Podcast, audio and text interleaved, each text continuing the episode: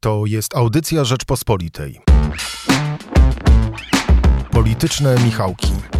Zapraszają Michał Szułdrzyński i Michał Kolanko.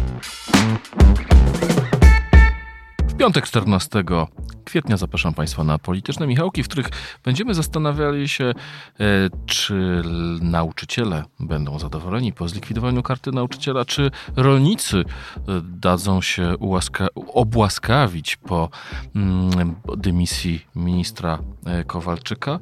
Zastanowimy się też, skąd się bierze napięcie na linii Paweł Kukiz, Zbigniew Ziobro, a także czy Mateusz Morawiecki pojechał do Stanów Zjednoczonych po to, by rozpocząć kampanię z międzynarodowym przytupem, czy też zajmować się bezpieczeństwem Polski.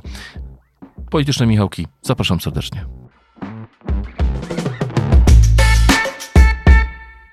Nie było wielkiego zaskoczenia. Przemysław Czarnek dalej jest ministrem edukacji narodowej oraz nauki. W czwartek w nocy odbyło się głosowanie, w którym na wniosek opozycji posłowie zastanawiali się, czy powinien dostać weto, wotum zaufania. Tak się stało. Większość istnieje. Michale, wiem, że rozmawialiśmy w naszym podcaście już wiele razy o tej większości, ale czy jakieś wnioski polityczne na przyszłość płyną z, tej, z, tej, z tego głosowania i z tej dyskusji? Moim zdaniem niewiele jest politycznych wniosków, które płyną z tej dyskusji. Ja rozumiem sytuację opozycji, rozumiem ten wniosek, który wypływa też z przyczyn takich chyba mobilizacyjnych, że tutaj chodzi też, że opozycja nie może odpuszczać, mówiąc kolokwialnie, tematów takich jak dostarcza minister Czarnek, tak? No on ich dostarcza w zasadzie codziennie. Tu nie mówię o sprawie Villa Plus, no ale też o kwestiach, no nazwijmy to, ideowych, tak? Minister Czarnek jest na pewnym odcinku frontu, nazwijmy to tak, i ja rozumiem, że opozycja musiała ten wniosek złożyć no, zgodnie z jakimś własnym politycznym sumieniem.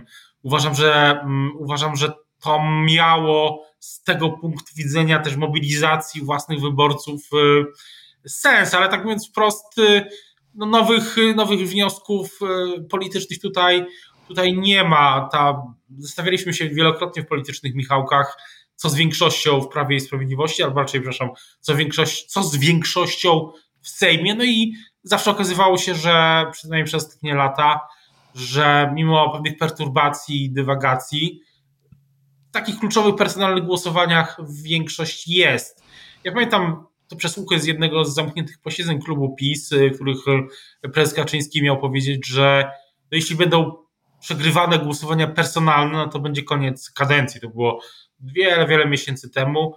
Od tego czasu personalne głosowania, takie jak to, o którym mówisz, no nie, no, zakończyły się takim właśnie, takim właśnie wynikiem, czyli de facto sukcesem PiS. No i trochę nie wiem, co więcej dodać. Podsumujmy, dwieście dwadzieścia cztery posłów PiS-u głosowało w obronie Przemysława Czarnka, dwóch Kukiza piętnaście, Polskie Sprawy trzech posłów, e, dwóch niezrzeszonych, Łukasz Mejza i Zbigniew Eichler, to też e, razem z PiS-em głosowali. W sumie dwieście trzydzieści jeden posłów bro, głosowało w obronie Przemysława Czarnka. Od głosowania wstrzymał się Paweł Kukiz. E, no właśnie, Paweł Kukiz ogłosił, że bli, będzie współpracować z PiS-em.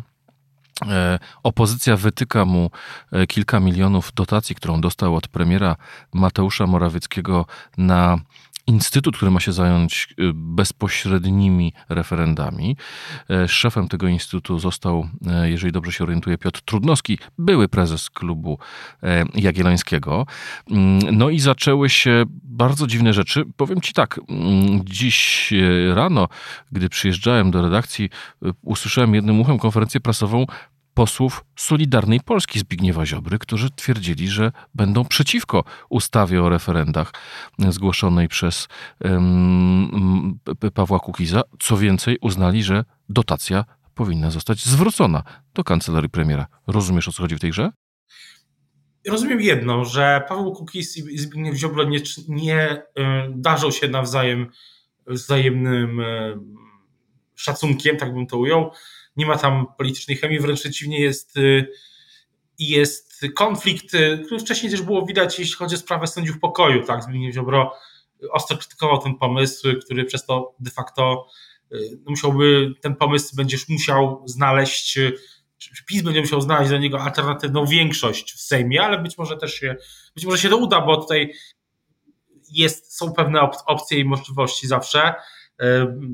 Sprawa referendów lokalnych budzi emocje u samorządowców. Pamiętam, jak pisałem wielokrotnie teksty w naszym dodatku co, co poniedziałek Życie Regionów Rzeczpospolitej właśnie o tej, o tej ustawie, która zmienia reguły gry dla samorządowców, który sprawia, że referenda lokalne są po prostu dużo łatwiejsze do zorganizowania, dużo łatwiej potencjalnie zorganizować referendum, w którym jest burmistrz, prezydent, wójt odwoływany. Więc wydaje mi się, że po prostu tutaj to jest kolejny, kolejny odcinek tego, tego sporu. A dlaczego samorządowców takie rozwiąza- samorządowcom takie rozwiązania się yy, nie podobają? Pojawiają się głosy, że to zwiąże ręce politykom na poziomie lokalnym.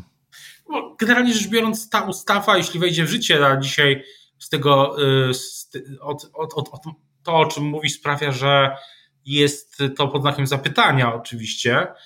Yy, ta ustawa sprawia, że jest dużo łatwiej, jak mówiłem, zorganizować referendum odwoławcze prezydenta, wójta, wójta, burmistrza, a co się za tym idzie, taka kampania w ciągu tych pięciu lat staje się praktycznie permanentna, czyli chyba z tego co pamiętam, zapisy tej ustawy sprawiają, że tych referendów może być co najmniej, może maksimum dwa w ciągu pięcioletniej kadencji, no czyli jeśli ktoś ma prezydent, wójt, burmistrz, prezydent na przykład Warszawy, potencjalnie w przyszłej kadencji raczej z Platformy niż z PiS-u, no to PiS może spokojnie zmobilizować swoich zwolenników w Warszawie, którzy oczywiście też są. Przecież to nie jest tak, że w Warszawie nie ma wyborców PiS-u, a wręcz przeciwnie, są. Pokazały, pokazały te wybory w dwa tysiące osiemnastym roku chociażby, czy każde inne. No i robić raz po raz kampanię odwoławczą pod... mówiąc wprost, tego się obawiają samorządowcy byle pretekstem, no i zmienić życie w taką permanentną kampanię wyborczą. I tutaj są pewne racje, ale też racje ma wspomniane przez pewne racje, też pewne argumenty przedstawia w swoim przeciwie Piotr Trudnowski. On zapowiada, z tego co widziałem w mediach społecznościowych, że będzie je przedstawiał na rzecz demokracji bezpośredniej, referendów lokalnych. Zobaczymy, jak ta dyskusja będzie przebiegała.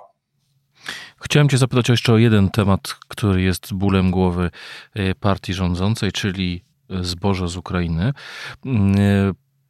Ta sytuacja kosztowała stanowisko ministra Kowalczyka. Według doniesień medialnych prezes Kaczyński uznał, że Kowalczyk wprowadził go w błąd w tej sprawie. Nowy minister, poseł Telus, wczoraj we czwartek rozmawiał z posłami, ale opozycji nie przekonał, P S L bardzo mocno krytykuje.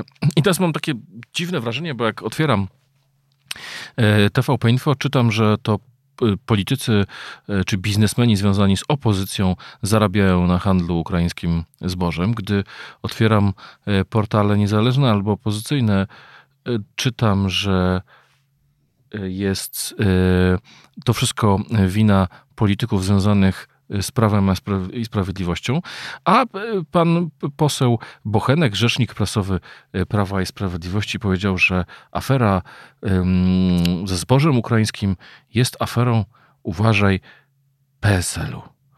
Jego cytat brzmiał: problem importu ukraińskiego zboża jest gigantycznym problemem dla ludowców. No właśnie, wydaje się, że tutaj stosowana jest tradycyjna hmm. metoda, którą znamy. Kiedyś już cytowaliśmy panią premier Beatę Szydło, było premier w naszym podcaście. Jej słynne stwierdzenie: przez siedem ostatnich lat Polki i Polacy, tak? Nie chcę tutaj być zbyt złośliwy, ale mogę znowu powiedzieć, że przez osiem ostatnich lat Polki i Polacy byli wystawieni na mniej więcej identyczną metodę. To znaczy, jeśli jest kryzys, no to przede wszystkim trzeba skierować uwagę na kogoś innego, powiedzieć, że to jest wina mediów, opozycji lub Berlina i Brukseli, wmieszać te, te wszystkie fragmenty, wszystkie elementy w, w takim kotle jak gulasz, no i czy, czy inna potrawa tego typu, no i generalnie przedstawić to opinii publicznej. Chociaż tu oczywiście jest różnica, ponieważ jest dymisja, tak? To też przez osiem ostatnich lat nie było w takie wcale częste. Na początku naszego podcastu minister Czarnek został obroniony i oczywiście nie ma teraz mowy o tym, że został zdymisjonowany, natomiast minister Kowalczyk, ponieważ sprawa dotyczy bezpośrednio elektoratu Prawa i Sprawiedliwości, o czym zresztą mówiliśmy w poprzednim naszym podcaście, został, został błyskawicznie jak na, przez, na sytuację przez osiem lat odwołany. Więc wydaje się, że metoda jest znana, ale kontekst jest nowy. Myślę, że PiS bardzo liczy na to, że do jesieni ta, ta sprawa się po prostu wyciszy, że te nastroje się poprawią, że te protesty, które się rozlewają, które są w całej Polsce, czy w wielu miejscowościach, przepraszam, Polski, zostaną po prostu, roz, rozmyją się gdzieś w wiosennym, letnim, wiosną i latem. A myślisz, że ta sprawa nie będzie wracać, no bo co chwilkę dowiadujemy się o kurczakach z Ukrainy, które przyjeżdżają. Słowacy poinformowali, że zakazali importu zboża z Ukrainy, ponieważ znaleziono zakazane w Unii Europejskiej pestycydy. To jednak jest dla szczególnie tych polityków, którzy uprawiali taką, jakby to powiedzieć, ukrainosceptyczną politykę, dosyć duży prezent, tak, że mogą powiedzieć, o, myśmy ostrzegali, myśmy mówili, że trzeba uważać z tym ukraińskim zbożem i tak dalej. Zgoda, ta sprawa może, może wracać i to też wiąże się z takim tematem, który chyba też będzie wracał, to znaczy pytaniem, na ile jest w Polsce dalej, na ile się zmieniają nastroje wobec Ukrainy, tak mówiąc wprost. Na ile będzie surfing na tych zmianach tych nastrojów, tak? Bo wydaje się, że, że następuje pewna... Bo inaczej, tak jak wspominałeś, ta sprawa będzie wracać. To nie jest tak, że ten dżin z tej butelki się łatwo da go zapakować, ale też z innego powodu jeszcze. Odstawmy na chwilę sprawę nastrojów wobec Ukrainy. Ale jeszcze jest jedna kwestia, że minister Kowalczyk został zdymisjonowany, ponieważ stracił wiarygodność, tak? Bo mówił coś innego o zbożu, co się wydarzyło. I dla Prawa i Sprawiedliwości to było coś nie do um, podniesienia politycznego. Znaczy nie, nie dało się już później wytłumaczyć wyborcom, że minister Kowalczyk może komunikować sprawę zboża wystarczająco konsekwentnie, wiarygodnie.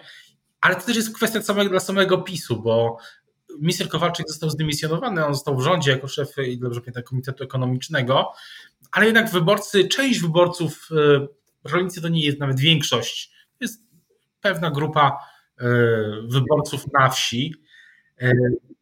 Część, część wyborców na wsi zobaczyła takie, jak to ująć ładnie, no właśnie, brak wiarygodności Prawa i Sprawiedliwości w kluczowych sprawach. A to przecież Prawo i Sprawiedliwość mówi, że wiarygodność w polityce jest najważniejsza, że my zawsze dowozimy, tak mówią politycy Prawa i Sprawiedliwości. Mówią, że dowiedzieliśmy obietnicę z dwa tysiące piętnastego roku, pięćset plus, obniżenie, przywrócenie wieku emerytalnego i dziesiątki innych spraw. I teraz pojawił się jakiś taki moment, w którym wyborcy z tego rdzenia, część wyborców z tego rdzenia Prawa i Sprawiedliwości zobaczyła, że PiS pewnego jednego z tematów nie dowiózł. I dymisje, zmiany, rozmowy z Ukrainą, czy rozwiązanie tego problemu, oczywiście politycznie PiS mogą pomóc, ale nie, tego wrażenia już nie cofną, tak? Czasu się cofnąć nie da. I politycy PiS, z którymi rozmawiałem, doskonale sobie z tego zdają sprawę, ale też argumentują, taka jest, taki jest argument, który, który mi przedstawiają, który można uznać lub nie, oczywiście, jak zawsze, że jest tak, że na wsi nie ma realnej w tej chwili alternatywy dla PiS-u. To jest tylko kwestia demobilizacji lub mobilizacji tych wyborców, części, a nie tego, że mogą zagłosować na kogoś innego. A powiedz mi, czy właśnie, jeśli patrzymy na te różne grupy społeczne, mówisz teraz o rolnikach, chciałem cię jeszcze zapytać o nauczycieli, ponieważ Przemysław Czarnek podczas... jak gdyby mimochodem podczas debaty nad jego obroną, nad jego wotum, wotum, nad wotum nieufności wobec niego, powiedział, że PiS chce zlikwidować kartę nauczyciela. Dotychczas PiS nie bardzo przejmował się nauczycielami, to znaczy gdy doszło do strajku nauczycielskiego, zmienił go wyłącznie w kwestię polityczną. Pisał na naszych łamach Piotr Zaręba, że po prostu PiS uważa, że nauczyciele nie głosują na Prawo i Sprawiedliwość, ale czy ta kwestia ma jakiś zapalny albo wybuchowy potencjał wyborczy? Myślę, że to jest kwestia przede wszystkim tego, czy ten elektorat, bo tu mówimy o sferze budżetowej, tak, mm. szeroko pojętej, bardziej, no, czy ten elektorat jest na tyle liczny, że może prze, przeważyć. Wydaje się, że PiS już dawno skalkulowało, że większość nauczycieli na niego nie głosuje, tak było przy strajku nauczycieli sprzed wielu lat, no i a, no w jakimś sensie może nie tyle ignoruje tę grupę, ale po prostu uważa, że tutaj to nie jest grupa, która przeważy wynik, wynik, wynik wyborów.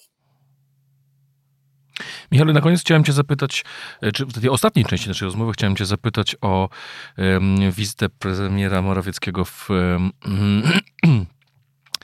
Stanach Zjednoczonych razem z premierem i grupą dziennikarzy. Co ciekawe, od lewa do prawa um, towarzyszyliście um, premierowi.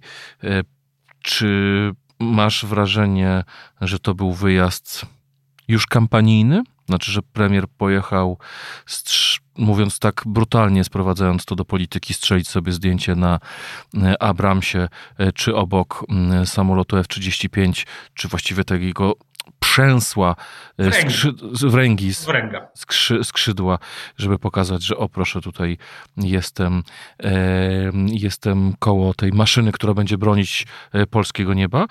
Czy też to raczej była... No też nie chcę mówić merytoryczna, ale taka gdyby pozakampanijna wizyta. Myślę, że jedno i drugie, bo tych rzeczy nie da się, nie da się dzisiaj, myślę, roz, rozsupłać. Na pewno jest tak, że timing tej wizyty, która była przygotowana dużo wcześniej, takie wizyty nie są przygotowywane z dnia na dzień oczywiście, to jest jasne, że kalendarz pani wiceprezydent Kamali Harris no nie jest elastyczny specjalnie. Ta wizyta była przygotowana wcześniej, ale timing tej wizyty działa na korzyść moim zdaniem premiera Morawieckiego, no bo timingiem czy tym kontekstem jest oczywiście to, co powiedział prezydent Francji o Tajwanie i o strategicznej autonomii, czy jak on to tam ujął, Europy. Z tego, co tutaj rozumiem w Waszyngtonie, tak jak pisałem już to w Rzeczpospolitej w mojej korespondencji, waszyngtońskie elity bardzo źle przyjęły słowa prezydenta Francji. Jest tak, że one wywołały pewne zniesmaczenie, tak można by tak to ująć tutaj w Waszyngtonie, ponieważ one zostały uznane jako wręcz taki appeasement, jako zachęcenie Chin do dalszych agresywnych kroków wobec Tajwanu. No i prezydent, przepraszam, premier Morawiecki, który przylatuje do Waszyngtonu, spotyka się z wiceprezydent Kamalą Harris, w takim, no jest uznawany tutaj, właśnie Politico nawet nazwało go na główku jako taki anty, anty-Macron. I to jest coś, co myślę działa na korzyść tej wizyty. Ona nie jest tylko, tak jak wspominałeś, P R-em, tak, kampanią. Tutaj było spotkanie w Atlantic Council, jednym z najważniejszych, chyba najważniejszym w zasadzie Amerykę, waszyngtońskim think tanku. Była tutaj elita, słuchała premiera Morawieckiego w jego wystąpieniu, takiej sesji Q and A, elita waszyngtońskich dziennikarzy, ekspertów, byłych też ambasadorów Polski w Waszyngtonie, była w Polsce była, była pani ambasador Mosbacher na przykład i wielu innych znamienitych gości. No i generalnie rzecz biorąc, premier Morawiecki im powiedział, że Polska jest alternatywą dla Francji. Na ile to jest wiarygodne w ogóle w kontekście, biorąc pod uwagę porównanie potencjałów gospodarczych i tak dalej, to oczywiście jest inna dyskusja, ale tak się tu przedstawił. Myślę, że trafiło to na dosyć podatny grunt, bo Amerykanie, takie mam wrażenie, te elity opiniotwórcze są po prostu i polityczne, no są, tak mówię, zniesmaczone i wręcz w tym, tym stwierdzeniem, że można sobie, no że Tajwan to w sumie nie jest taka wielka sprawa dla Ameryki. Tajwan to jest kluczowa sprawa i Chiny też są kluczową sprawą. No i oczywiście był ten wątek, tak jak wspominałeś, P R-owo, P R-owy i druga, z trzeciej strony był wątek bilateralny, tak?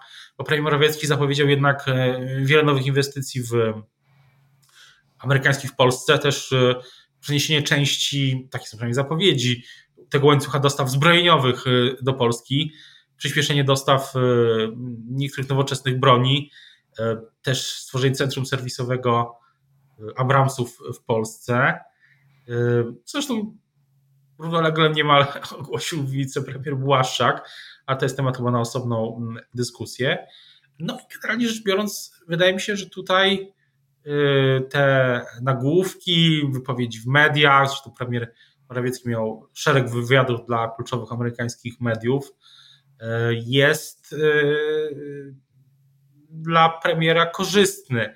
Ten wydźwięk i ten timing nie są złe, bo właśnie są w okolicach tego, tej wypowiedzi, o której mówiłem na samym początku, czyli wypowiedzi prezydenta Francji, która tutaj no, została odebrana z niesmakiem.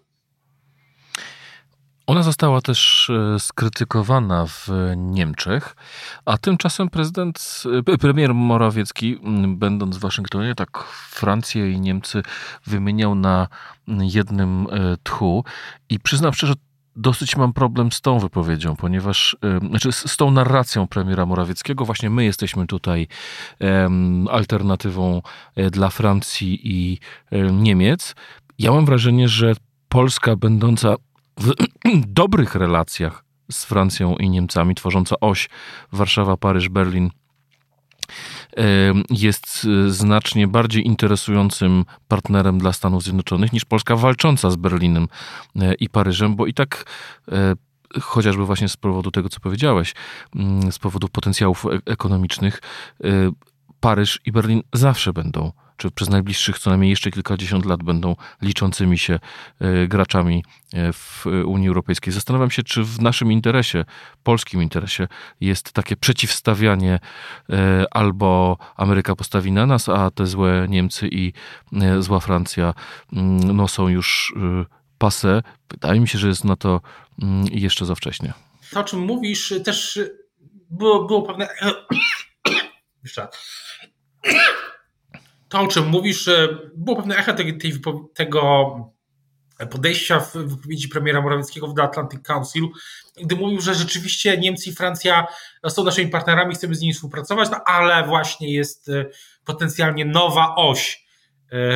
Też w tle oczywiście pojawiają się inne państwa regionu, taka koalicja, którą Polska montuje lub by zmontowała, chociaż ta koalicja jest oczywiście Uzna- w tym sensie uznaniowa, że na razie dotyczy pewnych konkretnych spraw, tak samo jak sprzeciw wobec Chin, chińskiego podejście też dotyczy pewnych konkretnych spraw, na przykład w przypadku pięć G się udało, ale wracając do Francji i Niemiec, no to wybrzmiało też w wypowiedzi premiera Morawieckiego, że on stwierdza, że to są nasi partnerzy, no ba, Francja przecież jest potencjalnym partnerem w programie atomowym, który Polska chce rozwijać, rozwija. Tu zresztą dygresja, program atomowy i współpraca energetyczna był jednym z kluczowych, podobno, kluczowych wątków rozmowy wiceprezydent Harris z, z premierem Morawieckim i jego delegacją. Też premierowi w tej rozmowie towarzyszył Mateusz Berger, czyli następca ministra Naimskiego i pełnomocnik rządu do spraw strategicznych infrastruktury energetycznej i też i nie tylko, właśnie też zajmujący się programem atomowym. Czyli to też by... Ja czytam wypowiedź, którą słyszałem właśnie The Atlantic Council jako takie uznanie tego faktu, o którym ty, ty mówisz. Natomiast wydaje się, że rząd Prawa i Sprawiedliwości chce po prostu też skorzystać z tej możliwości, która się otworzyła, którą wygenerował w jakimś sensie. Nie tylko to nie jest pierwsza taka wypowiedź zresztą prezydent, prezydent Francji. Bardzo Ci, Michale, dziękuję za tę rozmowę. Państwu życzymy miłego weekendu. Do usłyszenia za tydzień. Do usłyszenia i do zobaczenia. Słuchaj więcej na stronie podcasty kropka r p kropka p l. Szukaj Rzeczpospolita Audycje w serwisach streamingowych. Poznaj mocne strony Rzeczpospolitej. Wejdź na prenumerata r p kropka p l. Polecam. Bogusław Hrabota, redaktor naczelny.